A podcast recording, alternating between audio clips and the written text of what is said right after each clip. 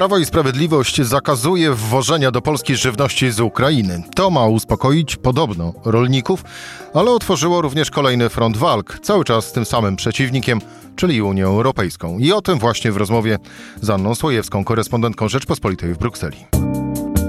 Rzecz w tym, że taki był dzień. Cezary Szymanek, zapraszam na codzienny podcast Rzeczpospolitej. Dzień 17 kwietnia, poniedziałek. Przenosimy się do Brukseli. Tam jest e, Anna Słojewska, korespondentka Rzeczpospolitej. Aniu, dzień dobry. Dzień dobry.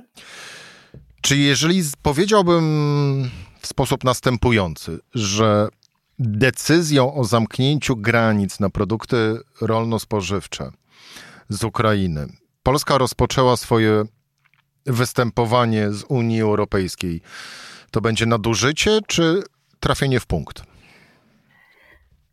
Uważam, że to będzie nadużycie. Jak duże? Tak, teoretycznie powiedziałabym, że może to nie jest takie wielkie nadużycie, ale widząc, jaka jest reakcja y, dzisiaj Komisji Europejskiej na decyzję Polski, zresztą skopiowaną już przez Węgry, a teraz również przez Słowację, no to y, wydaje mi się, że trzeba zachować jednak ostrożność w ferowaniu takich daleko idących e, wyroków, dlatego że wygląda na to, że Komisja Europejska nie zamierza przynajmniej na tym etapie eskalować tego sporu z Polską.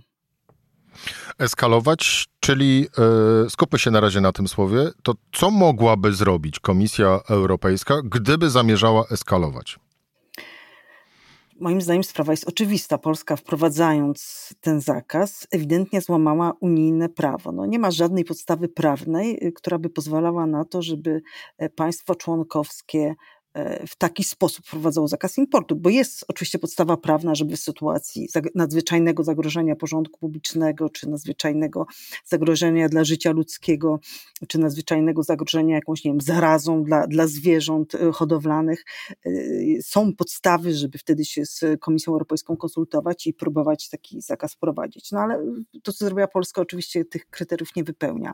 Więc teoretycznie ja sobie wyobrażam, że Komisja Europejska w takiej sytuacji stwierdza przynajmniej, że oto Polska ewidentnie złamała prawo i my być może jeszcze po jakichś konsultacjach z Polską przystępujemy do akcji prawnej, no co w praktyce oznacza, że Komisja Europejska rozpoczyna procedurę naruszenie e, prawa przez Polskę, która to procedura może się zakończyć w unijnym sądzie. I to by był ten aspekt prawny, oczywiście bardzo długotrwały i to w niczym nie zmieniłoby sytuacji z dnia na dzień, no ale pokazałby Polsce wyraźnie, że, że, że jakby jest tutaj w wyraźnym sporze z Komisją Europejską. No i oczywiście taka też polityczna nagana, czy polityczna e, może krytyka ze strony Brukseli też by pewnie wyraźną rolę e, odegrała. Ku, ku mojemu jednak zdziwieniu, znaczy może nie zdziwieniu, ale zaciekawieniu Komisja Europejska reaguje inaczej. Znaczy nie chce powiedzieć wprost, że Polska złamała prawo, mówi, że e, mówi o tym, że handel jest wyłączną kompetencją Unii, że kraje członkowskie nie mogą podejmować jednostronnych akcji, ale na moje pytanie wprost dzisiaj, czy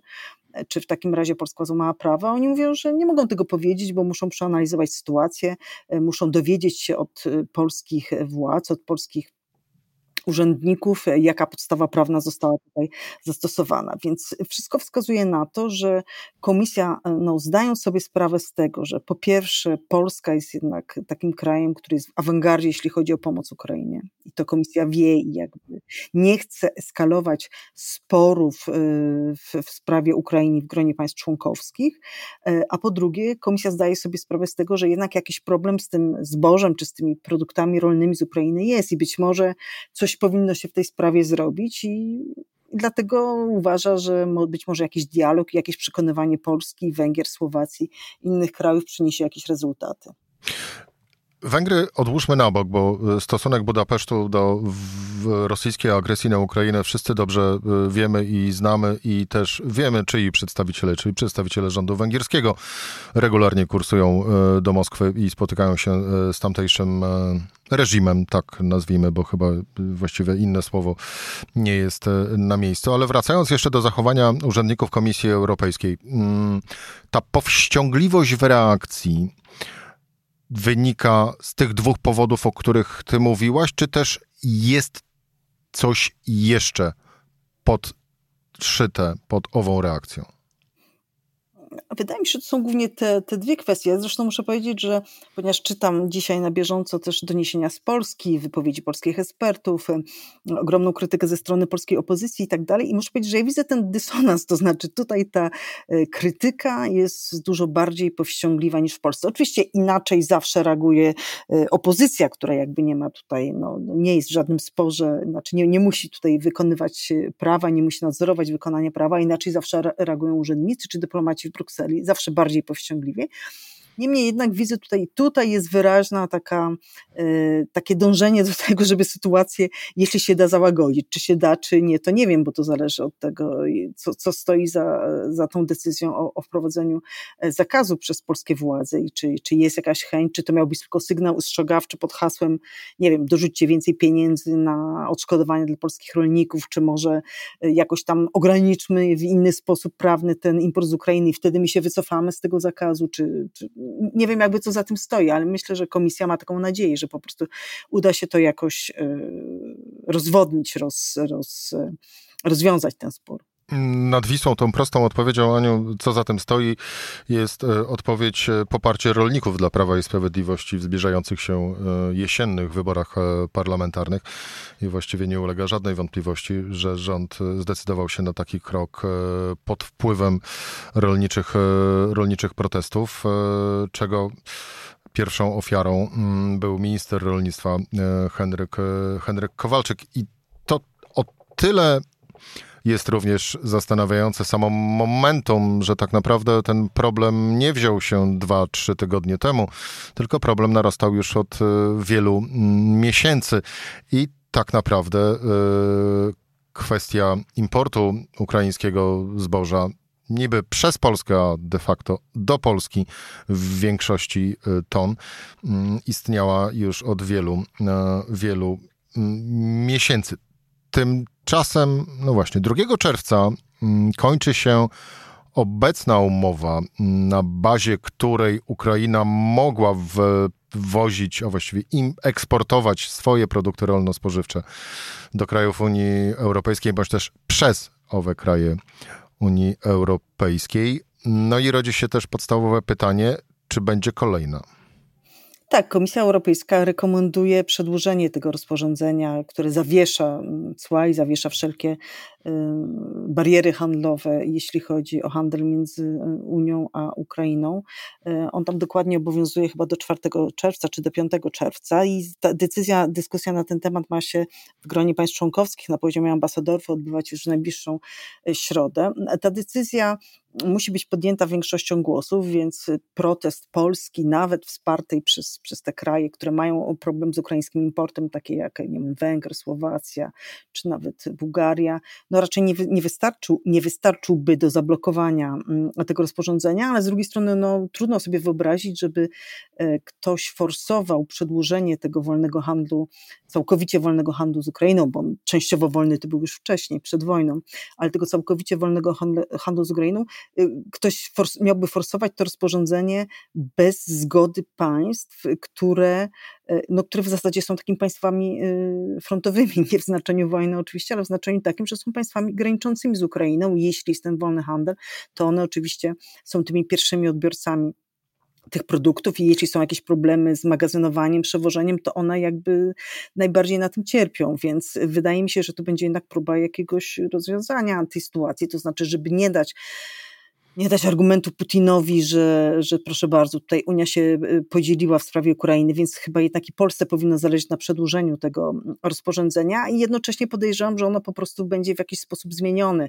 Komisja zresztą już sygnalizuje, że tam miały być wpisane jakieś takie, już tam są w tej chwili jakieś klauzule bezpieczeństwa, ale one miałyby być e, jakby rozszerzone, znaczy, że łatwiej byłoby w razie jakichś specjalnych, mm, szczególnych zaburzeń na rynku, łatwiej byłoby mm, ten handel ograniczyć, czy wprowadzić jakieś e, jakieś czasowe, e, czasowe ograniczenia w napływie produktów z Ukrainy. Czy to wystarczy, to nie wiem, ale wydaje mi się, że, no, że Polska też ma świadomość tego, że jeśli wprowadza jakiś zakaz importu, który ma obowiązywać tylko do końca czerwca, bo tak, tak jest sformułowane to rozporządzenie, no to nie jest, nie jest instrument, który, który na, na, na dłużej rozwiąże problem, jeśli w ogóle taki problem jest, nadmiaru produktów ukraińskich rolnych na, na polskim rynku, więc no, wydaje mi się, że to jednak, o ile to było w ogóle logiczne y, jakieś działanie, to ono służy temu, żeby wywrzeć jakąś presję na Unii, żeby po prostu y, komisja zmieniła to rozporządzenie, żeby komisja dała więcej pieniędzy polskim rolnikom. Tak mi się wydaje, taka byłaby logika tutaj postępowania. Mm. No i teraz też y, kolejne w takim razie y, rodzące się pytanie, y, czyli komisarz do spraw rolnictwa Unii Europejskiej. Tak się składa, że to Polak i tak się składa, że to polityk Prawa i Sprawiedliwości. No ale jakoś jego aktywności w łonie Komisji Europejskiej, jak i również na arenie całej Unii Europejskiej, czy też nawet również polskiej, za dużo w tym kontekście nie widać. Przespał sprawę? Czy też tak naprawdę nie miał właściwie nic do powiedzenia?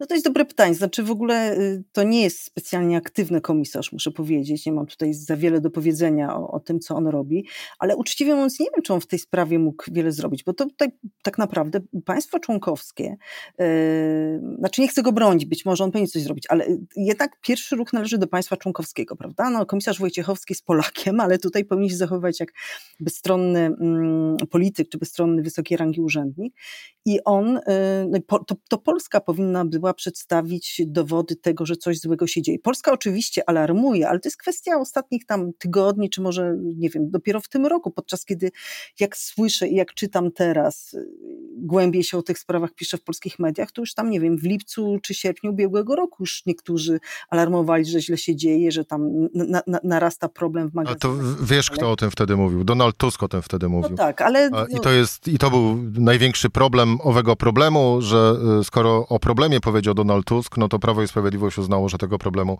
że tego problemu e, nie ma. No tak, ale w to rozporządzenie o wolnym handlu z Unią są wpisane klauzule bezpieczeństwa. Gdyby Polska odpowiednio wcześnie alarmowała, że coś złego się dzieje, to być może wtedy jakąś akcję e, mogłaby komisja podjąć, a Polska e, zaalarmowała dopiero wtedy, kiedy już jakby nie, nie po to, żeby znaleźć rozwiązanie, żeby coś zmienić, tylko już wtedy, kiedy żądała pieniędzy, prawda? Czy już jakby powiedziała, ok, mleko się rozlało, już się to wydarzyło, już tego jest za dużo i teraz trzeba to skompensować rolnikom, prawda? A nie, alarmowała wtedy, kiedy to się rzekomo działo, więc no nie wiem, czy czy, czy być może Wojciechowski mógł zrobić więcej, ale no jednak uważam, że to pierwszy ruch należy do rządu i że to rząd powinno się uwiniać o to, że odpowiednio wcześnie tej sprawy na, na forum unijne nie przyniósł. Czyli, nazwijmy rzecz po imieniu, rząd zaniedbał sprawę.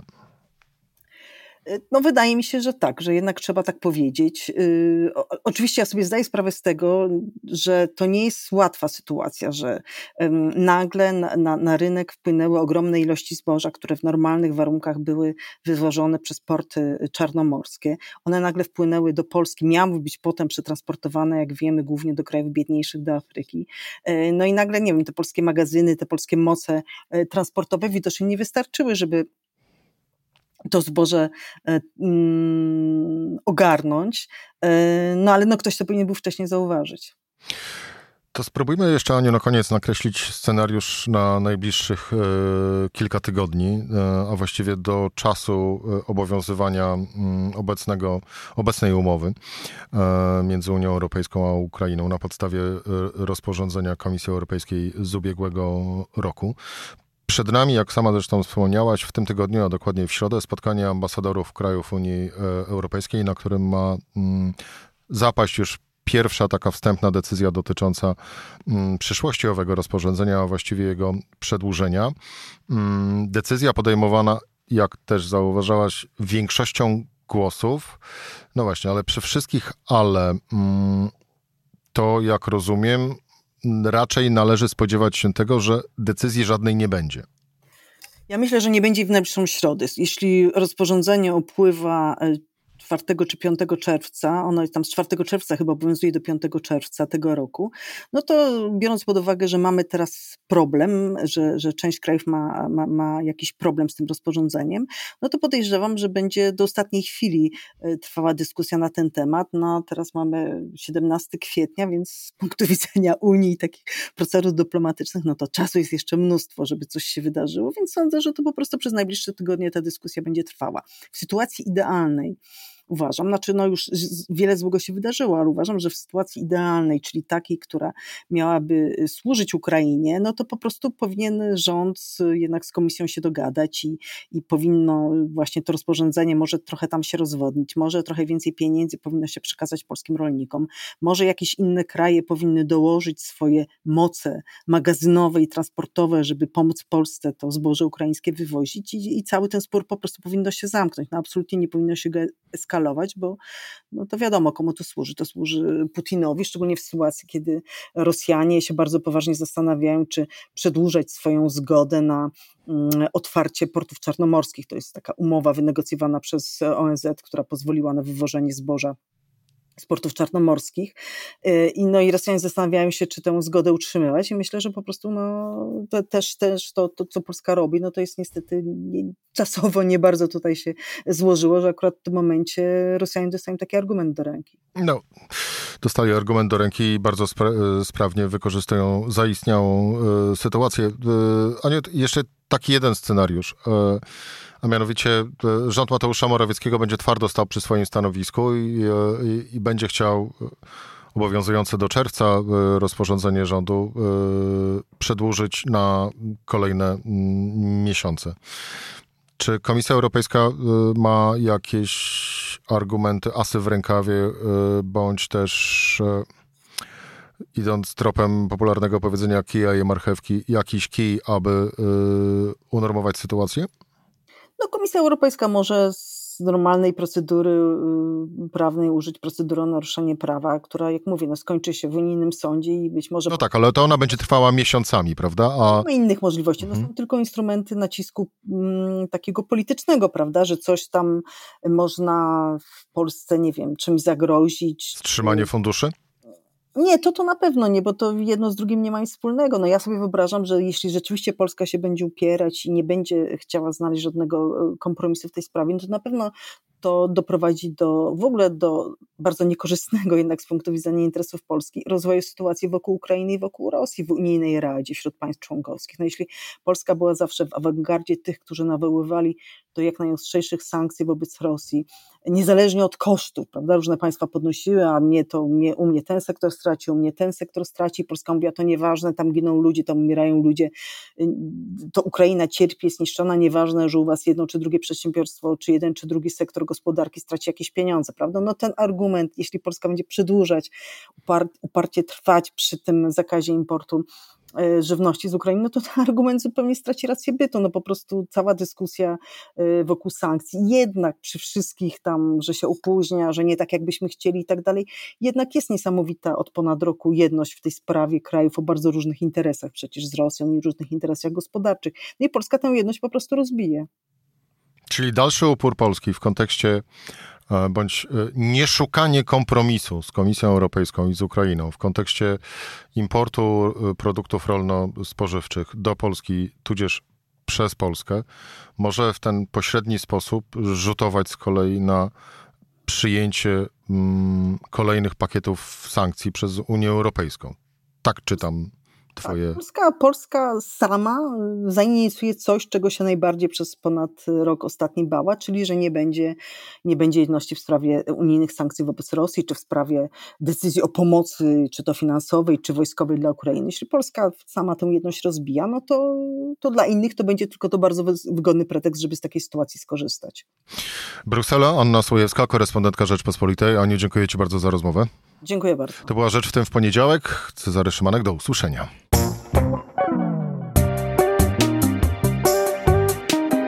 Rzecz w tym to codzienny program Rzeczpospolitej. Od poniedziałku do czwartku o godzinie 17. Słuchaj na stronie podcasty.rp.pl. Włącz Rzecz w tym w serwisie streamingowym.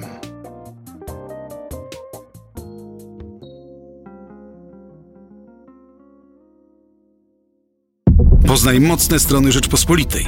Wejdź na prenumerata rp.pl. Polecam. Bogusław Rabota, redaktor naczelny.